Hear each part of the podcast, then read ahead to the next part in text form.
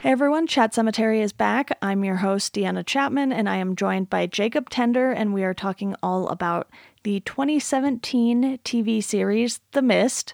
Jacob, how are you doing today? I'm good. Thanks for having me back. I would like to note that we are recording this nine months in advance. for my benefit. yes. Well, and mine because I didn't really want to have to rewatch this. Yeah. Yeah, that's the trick. I I did just watch this recently, sort of on a whim. Honestly, I don't even remember what service this is on. Was this on Netflix? I don't know because I watched it when it was actually airing because right. the network at the time, which was Spike TV and is now Paramount, if I'm not mistaken. Oh, they, it's changed since this aired. Yeah, they wow. were sending me the episodes weekly just to watch and I watched them on my computer. So I was like, I don't even know what's going on with the whole Spike TV Paramount stuff. But I believe it yeah. was Spike TV at the time because they did send me this book. It's like a nice hardcover book and it has stills from the show. It has little character descriptions. It has the credits at the back and it's mm-hmm. super nice. And I was like, I don't know what purpose this serves but I'll keep yeah. it because it's Stephen King.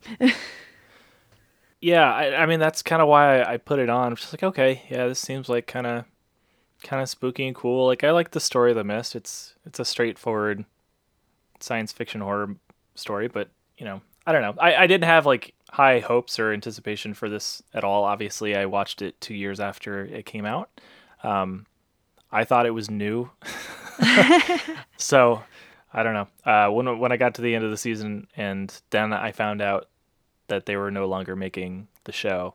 Can't say I was disappointed. Yeah, I haven't seen the movie just yet because again, we're recording this so far in advance. I haven't even gotten to the movie episode, but have you seen the movie? I may have, but it's been long enough that I it's probably best that I just say that I haven't. Okay. You know what I mean? I wouldn't remember enough of it if I did. It was probably something that I saw like bits and pieces of on TV years ago that's kind of how I feel about the show. But to dive in, I think the cast was interesting because yeah. they got enough familiar faces. Like Morgan Spector had been in a few things here and there. Gus Birney is the daughter of Constance Shulman, who is in Orange is the New Black, and Reed Birney, who is also an actor. And I didn't make the connection with her mom, but now that I know that and I look at her, I'm like, oh, I yeah. see it. Yeah, she's like a dead ringer for her mom. It's hilarious. Yeah. Um, I mean, both of her parents are, are like well established and, and known actors in their own right, and they have a weird little family. But I I really enjoyed uh, Gus Birney in this in this series. I thought she was great, and you're right. Like the the cast has a lot of familiar faces. I mean, it has Frances Conroy for God's sake. Like, yes. she's a legend.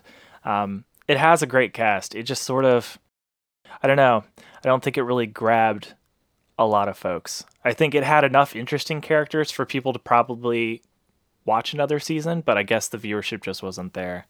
I obviously would have watched another season because of this podcast. I probably would have combined it into one episode though, whereas with some of the newer stuff, I'm splitting it up season by season, which I think will just help me you know, as far as consuming it and talking about it, because right now, at least at the time of us recording this, you have things like Mr. Mercedes, you have Castle Rock, and Castle Rock makes sense to go through season by season since it's more anthology based, even though it's kind of like American Horror Story where you'll get those connections, which, you know, speaking of American Horror Story, one of the shows that we know Frances Conroy from, who, like you said, is amazing. You have Isaiah Whitlock Jr., who was in The Wire on my watch list. I haven't seen it just yet, but he's another actor who's been in a bunch of stuff. And I think it's a little disappointing that the cast didn't really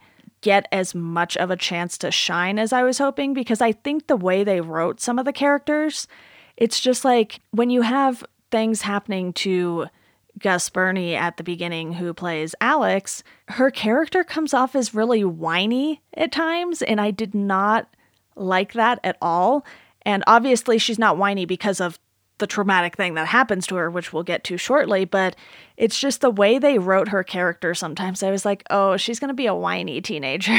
yeah. Well, yeah, that's the thing. I mean, she is a teen, and we'll get to to all the things that are, are bothering her in the show.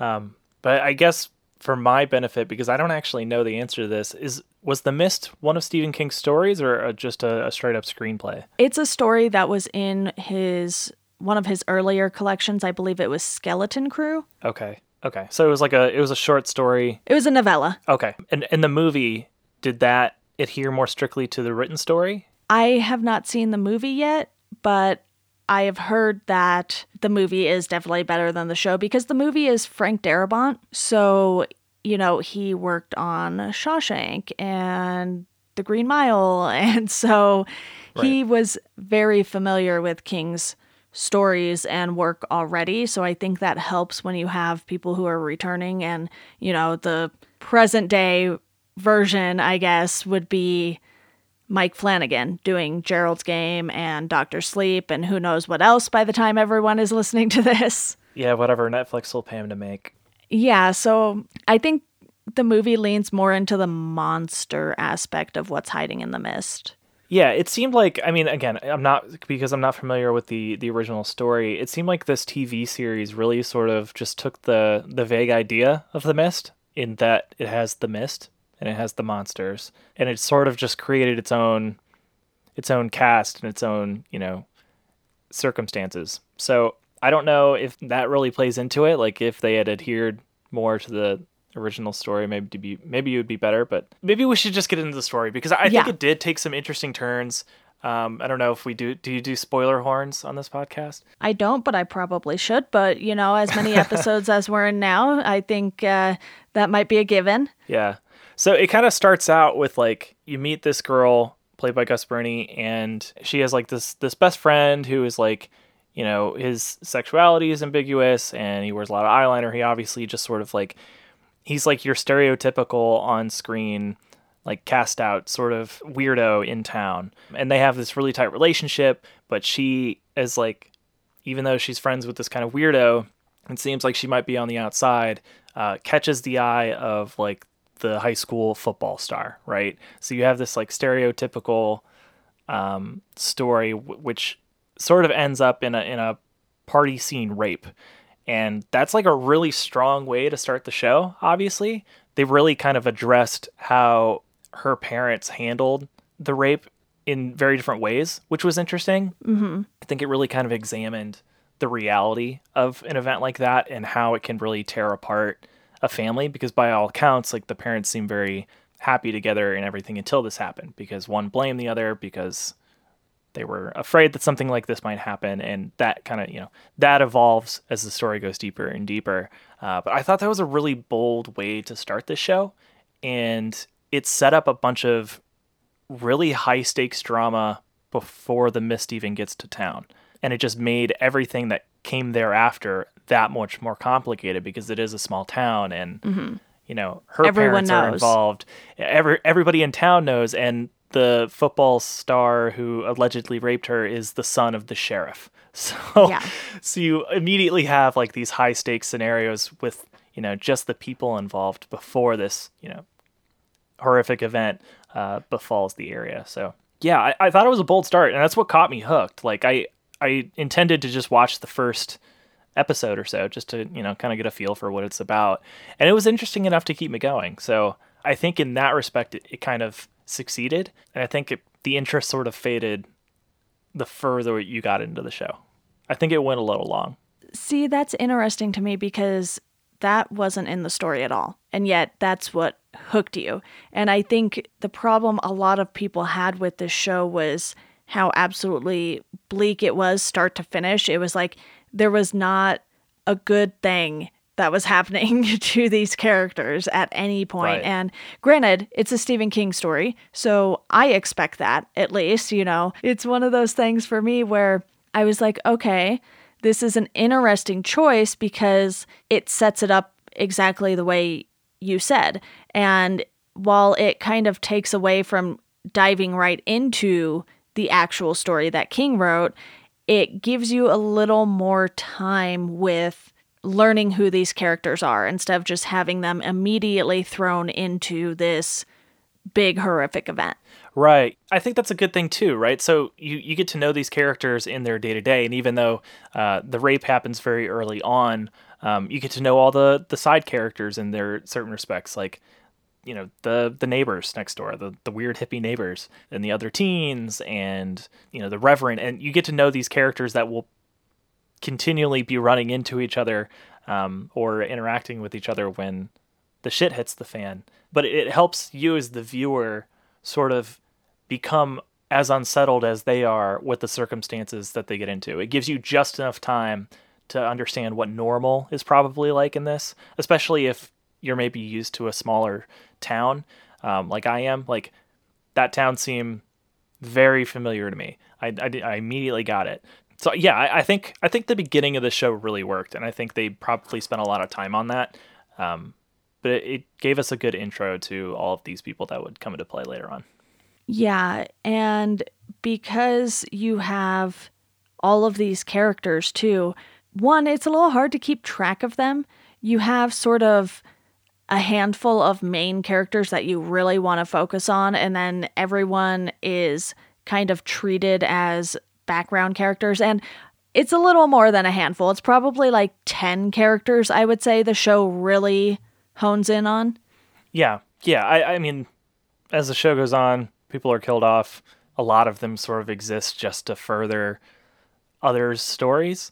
But yeah, it's it's a pretty small small group and I, I think it could be even smaller, but because the story mostly splits off in two different directions with two different groups of, you know, survivors, if we want to call them that, um, it makes sense for there to be about that many. Like there there's the smaller group which is led by Alex's dad and these people that he just sort of like runs across, including her best friend, right? The weirdo. And they're just trying to get to the mall where Alex is with her mother and um, unfortunately Jay, the football player.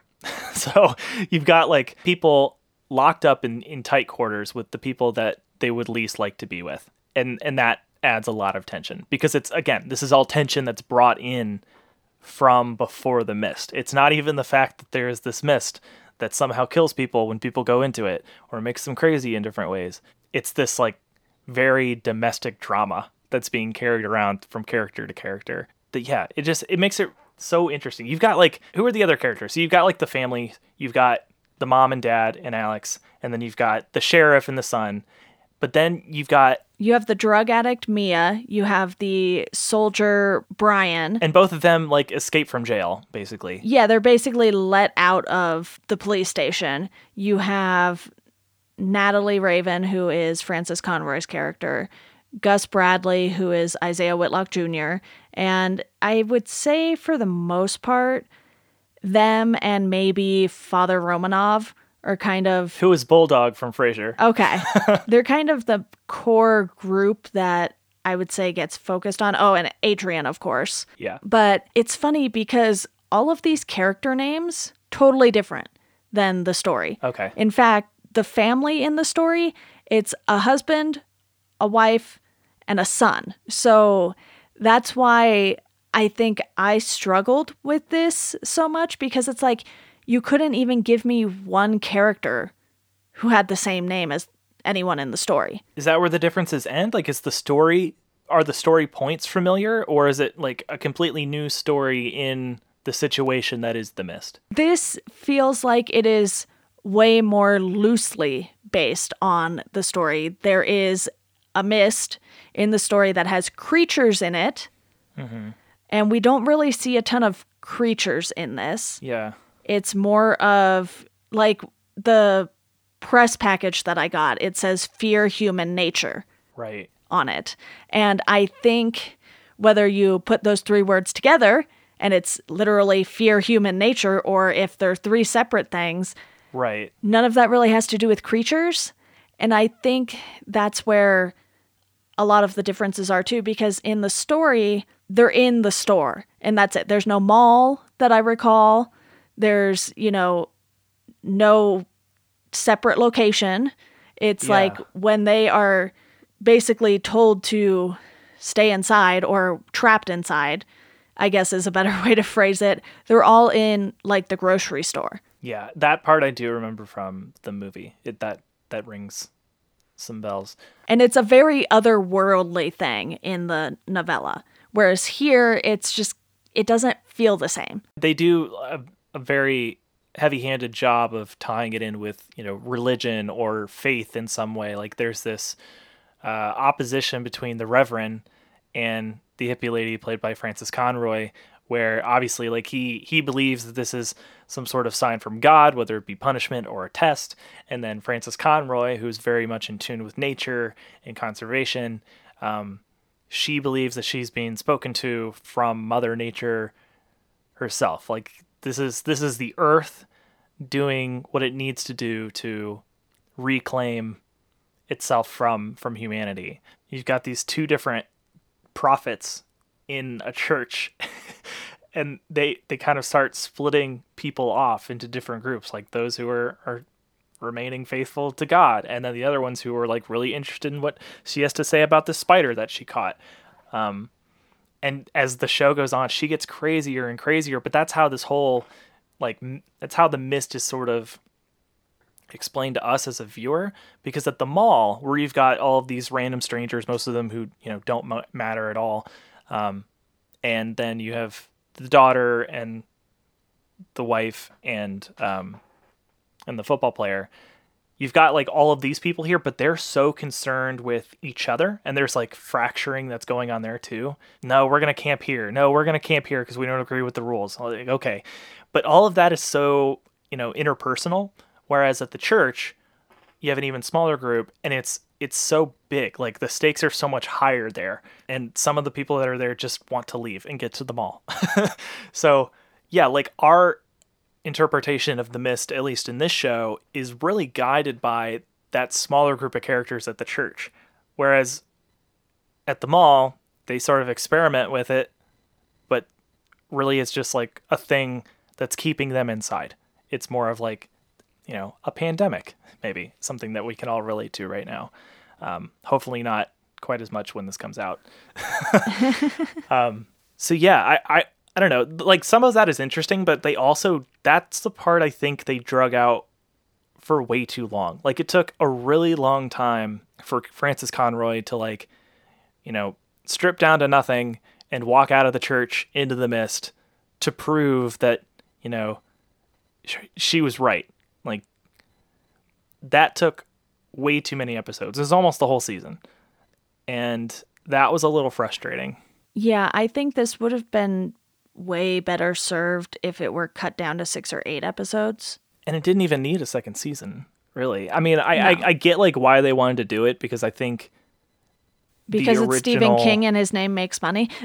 of course, like the original concept and then the you know the movie; those are like self-contained stories. I think what they probably wanted to do is they wanted to explore beyond the confines of the town that the story is based on, which is cool. It's a you know maybe there's like more to explore there.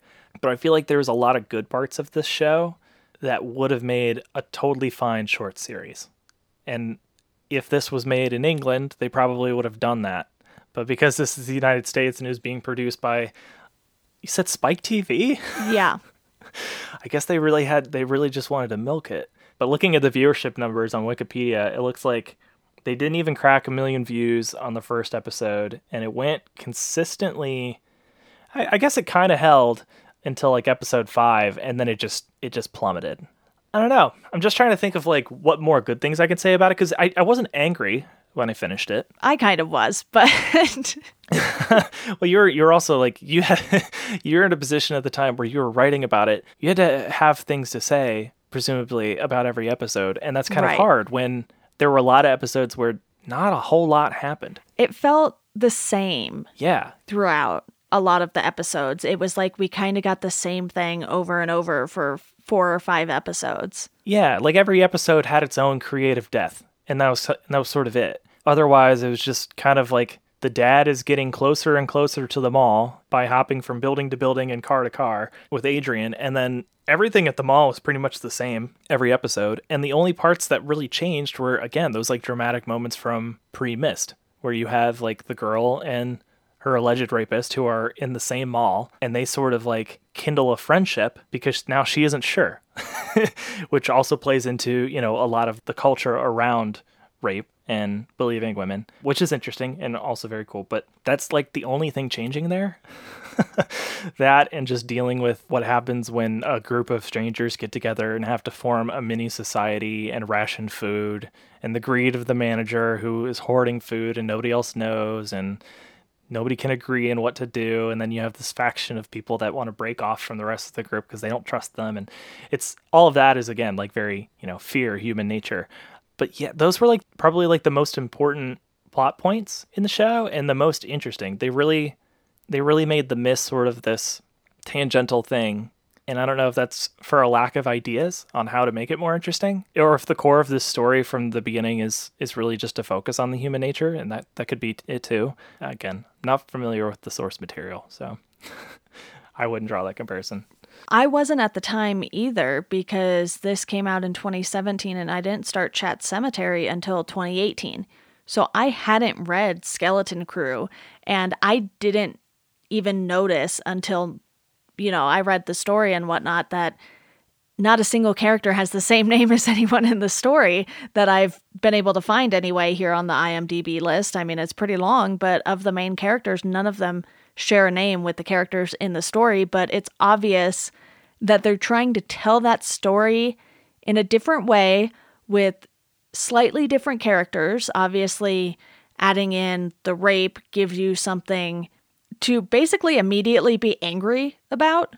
And to start off with something that traumatic and bleak, it's like, okay, you start off on this big note with the rape and then the mist rolling in all in the same episode and everything else kind of falls flat from there because for the people who had seen the movie they wanted sort of that creature element to it. Right. I think that's what i expected. Yeah. That's why i started it. I had just watched like five creature features in a row. And, uh, yeah, let's just roll with the mist. Yeah, so clearly you and I should definitely watch the movie soon now that we've been having this conversation. But it was something that I felt like, even though I wasn't familiar with the source material at the time, it just didn't feel like it had the essence of a Stephen King adaptation necessarily. Yeah, yeah, I think you're you're probably right about that. And another thing that I, I just thought of was sort of that like yeah okay we're maybe like we would expect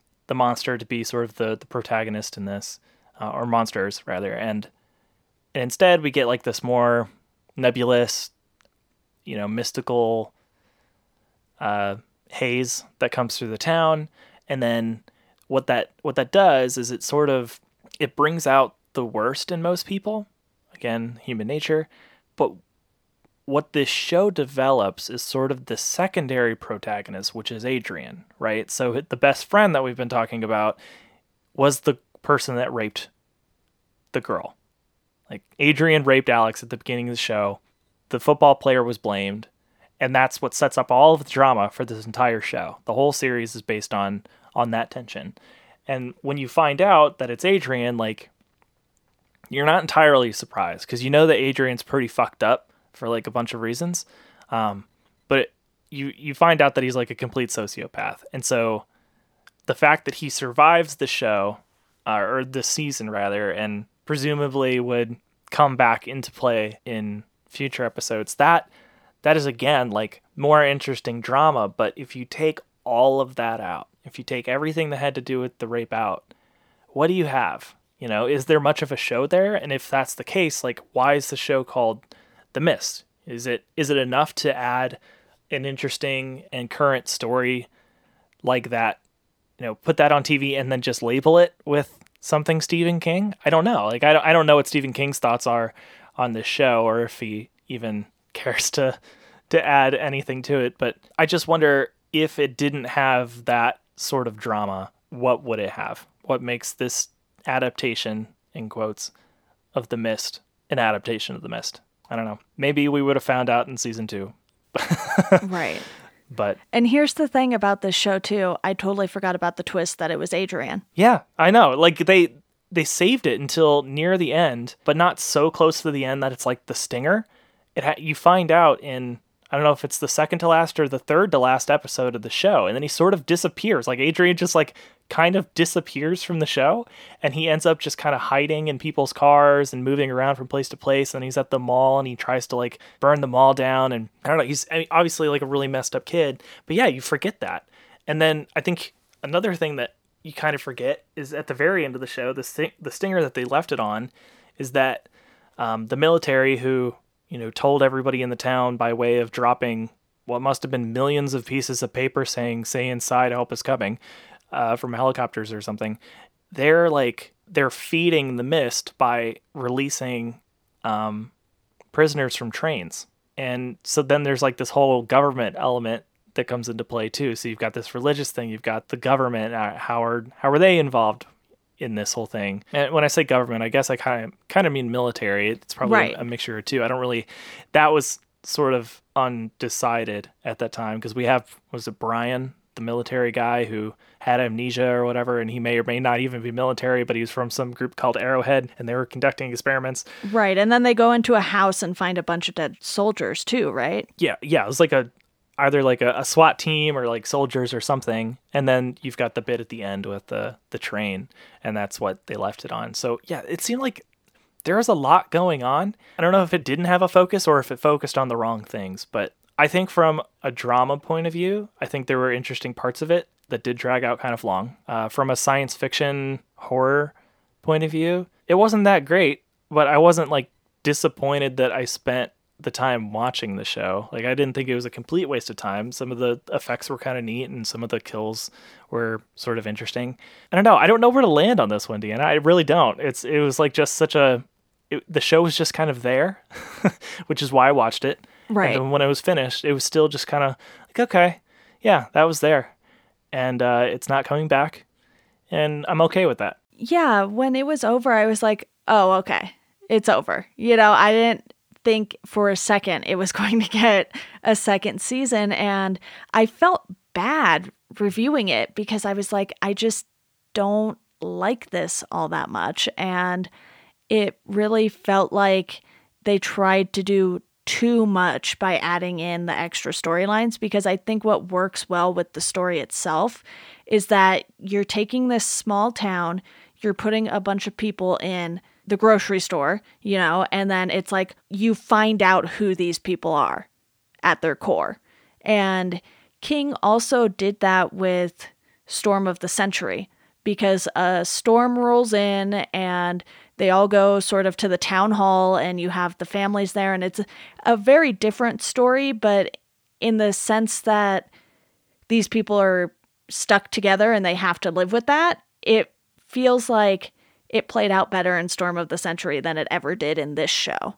And I think that's a bit of a disappointment because we don't really get any hints as to why Adrian is the way he is until they just throw everything at you all at once, where he kills his dad and admits to raping Alex. Right. It's like we knew he was the outsider, but we didn't know he was capable of killing and raping. With Adrian's story, we're set up to sympathize with him because his you know, obviously like his dad doesn't agree with his lifestyle and his mom is sort of apathetic and just sort of goes along with whatever his dad says. And his dad's like this big brutish dude you know doesn't really show any emotion refuses to talk to him if he has his eyeshadow on. Like just this very you know macho bravado of an asshole dad.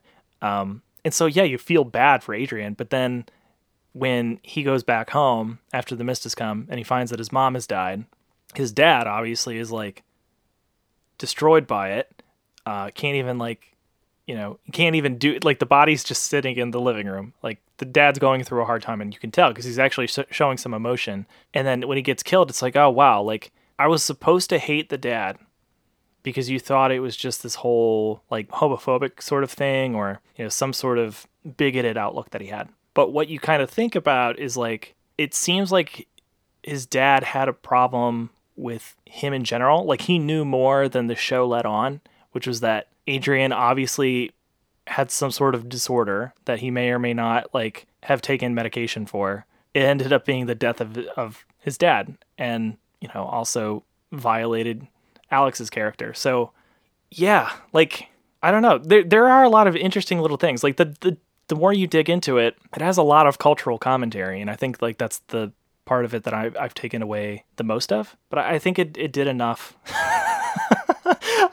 I, feel bad. This is like this is awful. Like this isn't like you know I'm talking this out for the first time. You're the only other person I know that has watched this, so I I haven't been able to talk about this with anybody else. Okay. And so the more that I talk about it, the more that I find that I I actually did enjoy about it. But none of it has anything to do with the mist. Yeah. It's just this like story of sociopaths and humanity in a small town. It's like the show needed to be something else that wasn't the mist, and they just used the mist as a way to put Stephen King's name on it. Yeah, I feel like this could have been like any Netflix or Hulu Sci-fi dramatic show. Yeah, it didn't it didn't even need to have sci-fi. Like all these elements were there and it, it just needed to have some reason to keep them all inside and to make them all go crazy. So like that's Yeah. the I guess that's what sci-fi really is at the end of the day. Like sci-fi is a window into humanity and like real issues. And I do really enjoy the genre for that. Like it's always been it's always been that. It's always been a way to portray like these more complex ideas and talk about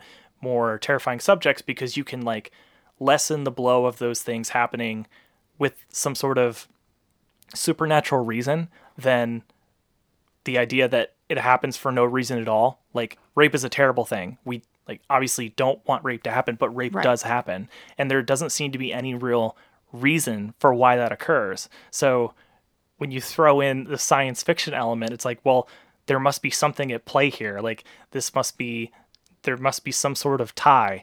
And when there is no tie and you do like finally come to terms with the fact that like that's just what happened and the fact that it happened by somebody that she trusted uh, and that he's, you know, like a sociopath and just a terrible, terrible human, you're able to kind of walk into that a little slower because you've had this like overarching mystical story element that you keep thinking is going to like make your world more safe by telling you that this couldn't actually happen. It's because of this. So science fiction is great in that way. And I guess now that I've talked about it more, I understand why they made this the mist. Um, but I still don't want another season. Yeah, and here's the thing this wouldn't be the first time that this has happened where someone takes a story, loosely bases it off of a Stephen King thing just to sort of put his name on it, but really to tell a different story because you have three different sometimes they come back movies.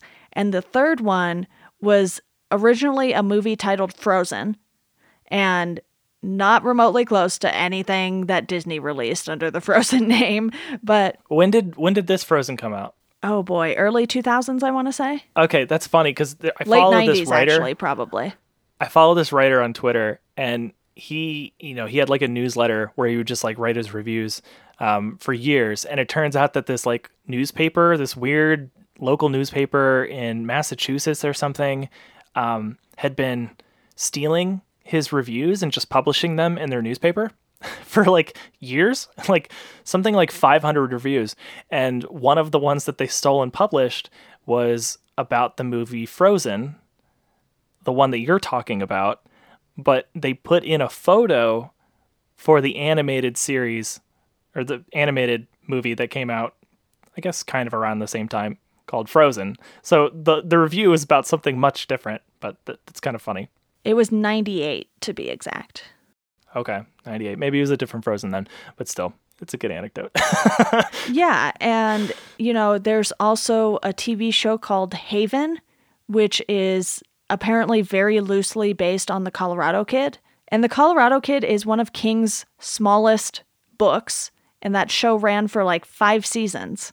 So it's like, okay, clearly you took the book, wanted to create this sort of sci-fi show that was loosely based on it, which the Colorado Kid is one of the hard case crime books, so it didn't really feel like it ever had this sci fi element to it. So maybe I'm wrong on the genre of the show, but I feel like Stephen King is one of those names where people are like, we like this specific work of his, but we want to take it and do something different with it because you also have the mm-hmm. Lawnmower Man movies, which he sued them to get his name taken off. oh wow. How often does that happen? Was that the only case of that? That's the only case I know where a legal team got involved because it was not remotely like the short story that he wrote. And they took it in like this weird sci fi direction. And really, it's just sort of this horror story about a lawnmower mowing the lawn itself. But I mean, that pictures to, of this. this. This looks terrible. It's it's like Tron meets Hellraiser. Yeah, that's not remotely what the short story is like, and it was one of those things where I'm just like. There are some bizarre stories involving quote unquote Stephen King adaptations. And, you know, I put this on the list because it did have The Mist it did try to have creatures, but not really. Like, obviously, people were dying when they went into the mist. There's no denying that. Something was grabbing some of them. Yeah. You know, in other cases, like, it was, it just made other people crazy enough to kill. Like, there were a lot of different things that were happening. Like, the. There were the no rules. The guy in the church, in like the top room of the church that, like, tried to, you know, kill Frances Conroy or whatever. Uh-huh. Um, he just had all his, like, skin melted off. Yeah, it was it was weird. yeah, there's like a lot going on. But now I really want to watch these Lawnmower Man movies. These look awful. well, I guess you're welcome. I haven't seen them, so I can't speak to them other than I know they got sued to take Stephen King's name off of them. His his name's still on the cover of the first one. His team failed on that respect. Yeah, I don't know if it would have been for like the VOD the release or something or yeah. what but it's weird. Huh. But Jacob, I am very glad you got to talk this through for the first time. You know, when I was watching it, my mom was watching it with me, so yeah. we would kind of discuss after every episode and she liked it more than I did, but I think there was just something missing. They tried to do way too much with it. It never found its balance, and all of the most interesting aspects of the movie had very little to do with the mist. The mist yeah. was just sort of this like catalyst that made an already interesting issue more complicated. So, as much as I love, you know, Frances Conroy in this, she's great. Her part didn't really have like a, a lot to do with with what happened. So, I don't know. At the end of the day, it was interesting. Mm-hmm. I don't think it was like a waste of time for anybody to make, but I can I can see why it wasn't renewed, and and that's okay. Like I don't I don't think that shows need to continue on for that long. Again, I really enjoy like the BBC Sky model of making shows that are, are just as long as they need to be and calling it done. And even though this one sort of left the door open for more, um, I think it was more or less a self-contained thing. Like we we got the gist of all of the drama that made this movie interesting, and um, and we'd know what could theoretically happen later. And it's just that Adrian causes more trouble. right, and the thing too is that like you said, you were like, this was on Spike TV. And how many people actually have Spike TV or know that Spike TV exists? So it's a very strange platform for a Stephen King adaptation. For the most part, now, those things are through the big network channels or through Netflix, Hulu. You know, Amazon was supposed to do The Dark Tower, but that fell through. And you have Castle Rock on Hulu. You have Gerald's Game, 1922, In the Tall Grass, those are all Netflix original movies. CBS All Access did The Stand remake, you know. It's a lot of Stephen King TV right now. Now that you yeah. put in context. And I imagine by the time everyone is listening to this, there's even more things that have been announced or come to fruition at least. And I really think it's kind of hard for me to say that we're in a King Renaissance period because having done this podcast, it's like he never went away. It's just you have right. years where it's like there wasn't much that was really good out of the adaptations. Yeah. Which is unfortunate, but he's going you know people are going to keep adapting his stuff i wouldn't be surprised oh, yeah. if 20 years from now we see another mist oh for sure of course we will I'm I'm interested though. Have you been keep, do you keep statistics or have you ever drummed up the numbers on what percentage of his written work has been adapted? Because I'd be interested in what hasn't. Like what what is left that hasn't been touched yet. You know, I know they remake certain stories over and over again. Um, the box office of the past couple years has shown that, but what hasn't been adapted? What hasn't made it into a TV show or a short series or a movie. Yeah, there are certain works of his that I think would be very hard to adapt, and I think From a Buick 8 is one of them. I know there were there were talks about maybe doing something with that, but nothing ever came to life. And then I think it really feels like a lot has been done. Obviously, he has so many short stories that not every short story has been done, but then you have the short stories that have been done to death, like The Children of the Corn. So if the Children of the Corn series is any indication, this is never going to end. well, they just keep getting further and further from the, the source material there, I think. Yeah, they really do. Or it's just like student films. well, it's great. I mean, obviously he's he's given so much to the culture. It's insane. And yeah. They're not all hits, but every once in a while you get a good one. Yeah, I would say of his big books, The Talisman and Black House, which are connected, are sort of the two that I'm surprised haven't been adapted. Yeah, Talisman was a pretty big deal. I mean, there's there's opportunity, and maybe like I, I wonder how like involved he is in in decision making process. Do you know like does he get the the thumbs up or down on whether or not something gets adapted or who gets adapted by? Like, will he turn somebody down and just hope that somebody else asks later if they if he thinks they'll do a better job? Honestly, I've heard he will let anyone make anything if they pay for the rights, and he does what's called the dollar babies. So you can take a short story or a novella and buy the rights for a dollar. And I think that is mostly done for filmmakers who are early in their careers, student filmmakers, because that is actually how I think Frank Darabont got to do Shawshank. I could be wrong on that. It's been a while since I've read that and done that episode, but it is a novella and it doesn't apply to the actual novels. So it's very interesting the way he does the rights because he wants to give everyone sort of a chance to make their own versions of his stories. But, you know, we know that he does not like Kubrick's The Shining, even though it's a fantastic horror movie. It's not really good as an adaptation because it changes so many things, kind of like this, mm-hmm. except good. Right. Except still one of the greatest movies ever made. Yeah, yeah. Maybe not the best example there, but I I think it's just fun to see what people come up with and obviously the more people adapt things of his, the more episodes I will have to do of this. I know by the time everyone's listening to this, we're getting pretty close to caught up, which is exciting and I know that a lot of his stuff now it's getting optioned before the releases even come out. Like the Institute was already optioned for TV or something like right when it came out. I remember the announcement being like the day of, the day after, something crazy like that.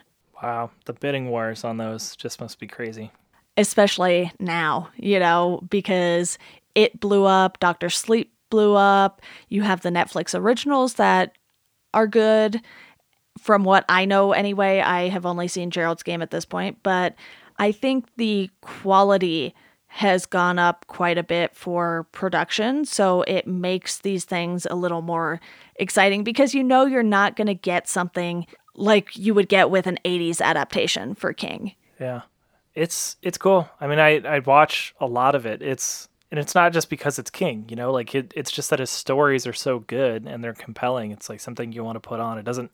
It's not like I'm I'm going out and I'm watching everything that Stephen King made because I don't have a podcast that requires me to do so. I do it for all of you, but I watch a lot of it. It's crazy. Yeah, and it's simply because either you know you've read the book or you're just familiar with the story because there have been two three adaptations exactly you're like yeah I, d- I never really wanted to watch that movie, but oh, they're remaking it, and I like the person that's in it. Sure, yeah, oh, I'll watch this. Right. Yeah. Well, you know what? I, I do hope that they that they stop giving him to Mike Flanagan. He needs to take a break from from this stuff and try something new. I like Mike Flanagan, but he, he needs to he needs to kind of walk away from horror for a minute, I think, and, and try something else. Interesting take, Jacob. I don't know. I just finished Bly Manor. That's uh that's on top of mind. yeah, I personally wouldn't mind if he keeps doing horror, but that's just me. And, you know, I might be a little biased. The thing is, like, he makes a movie like Hush, which is great.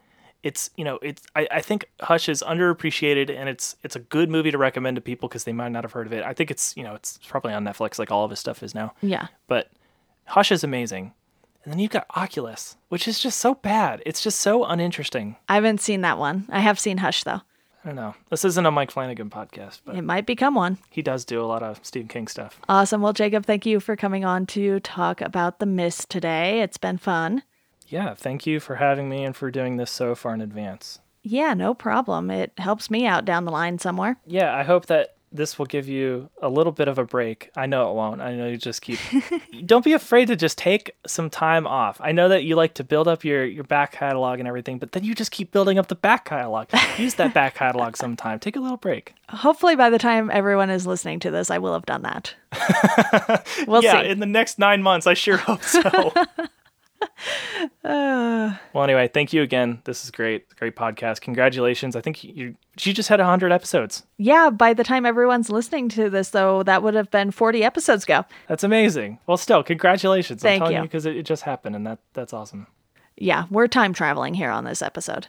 All right, that does it for this episode of Chat Semetary. You can support the podcast on Patreon for a dollar a month. You'll get a thank you on the show for $2 a month. I will send you a Chat Semetary sticker and if you want to follow us on social media, you can do so at Chat Semetary on Twitter, Instagram, and Facebook. You could also rate and review the show. That's a huge help. And as always, thank you for listening, and we hope you enjoy the rest of your day.